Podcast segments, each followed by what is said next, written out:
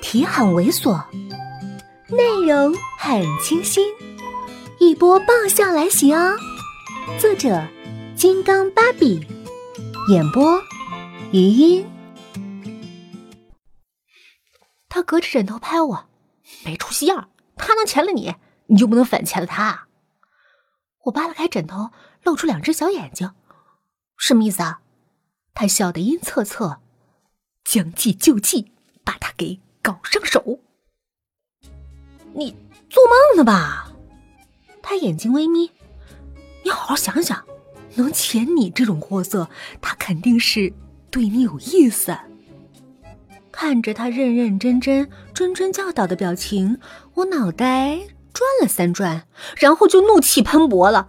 什么叫我这种货色？我我我我什么货色？我呸呸呸！我才不是货色呢！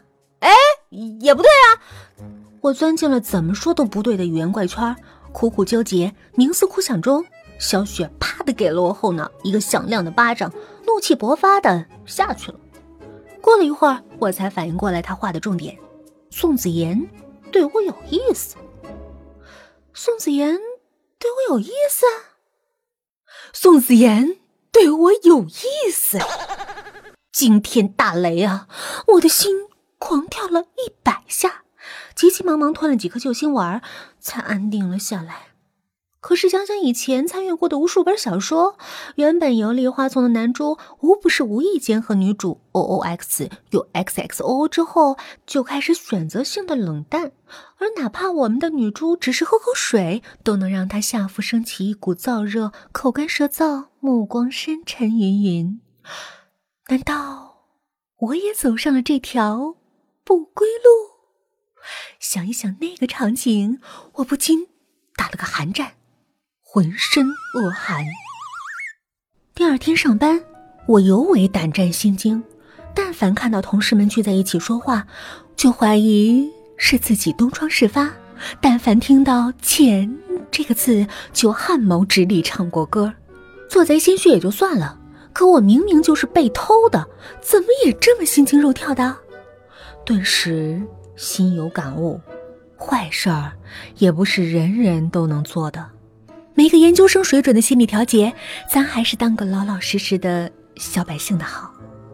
不过幸好他们似乎都没察觉，只是问了几句：“我怎么旅游中没了人影儿？这几天怎么没来上班？”等等，都被我三言两语哈拉了过去。这么熬了一上午，到餐厅去吃饭，却出奇的。没遇见黄毛，自己端着盘子站起来，人来人往，偶尔摩肩接踵的餐厅，不禁有些失落，万分想念有人打饭的日子。吃了饭，稍事休息，下午又要上班。刚开始半小时，孙经理就蹬着高跟鞋走过来，把一个文件夹递给我，先放我手边的东西，把这个做完，待会儿送到会议室。会议室。大头头们分赃的根据地，实在是太器重我了吧！一般这样的高端的事情，我是不负责的。我胆战心惊的接过来，原来只是往表格上填几个数据。我认认真真填完，又仔仔细细核对了几遍，确认无误后，才屁颠屁颠的送过去。郑容微笑推门进去，傻了。一堆大头头都正襟坐着，宋子妍站在上面正在讲话，指着幻灯片的手刚举了一半儿。我讷讷举着手里的文件，呃，我是来送文件的。他抬了抬眉，你先站会儿，等我们开完会。一群大头头看着我的眼神很诡异。我这才看到黄毛坐在最角落一边，只是频频看了我一眼，就转开了视线。啪！宋子妍关了幻灯片。明天我去美国，先大概看一下他们的合作诚意，要去三天。似乎瞥了我一眼。星期四中午十二点回来。好像又瞥了我一眼。我不在公司的这段时间，希望各位同仁能自制自控，尤其是在作风这一方面。重重的瞪了我一眼，听着他那像跟老婆交代行踪一样的解释着，加上那个作风问题，我忽然想起了昨天萧雪说的那句话：“宋子妍对你有点意思。”这这这这这，该不会是真的吧？原来我真的成了那个让他选择性不举的女主角儿。我脑袋一阵眩晕。心里却一阵荡漾。我心神摇曳中，我听到宋子妍冷冷的说了一句：“展阳，你跟我一起去。”说着这句话，他眼睛却看着我。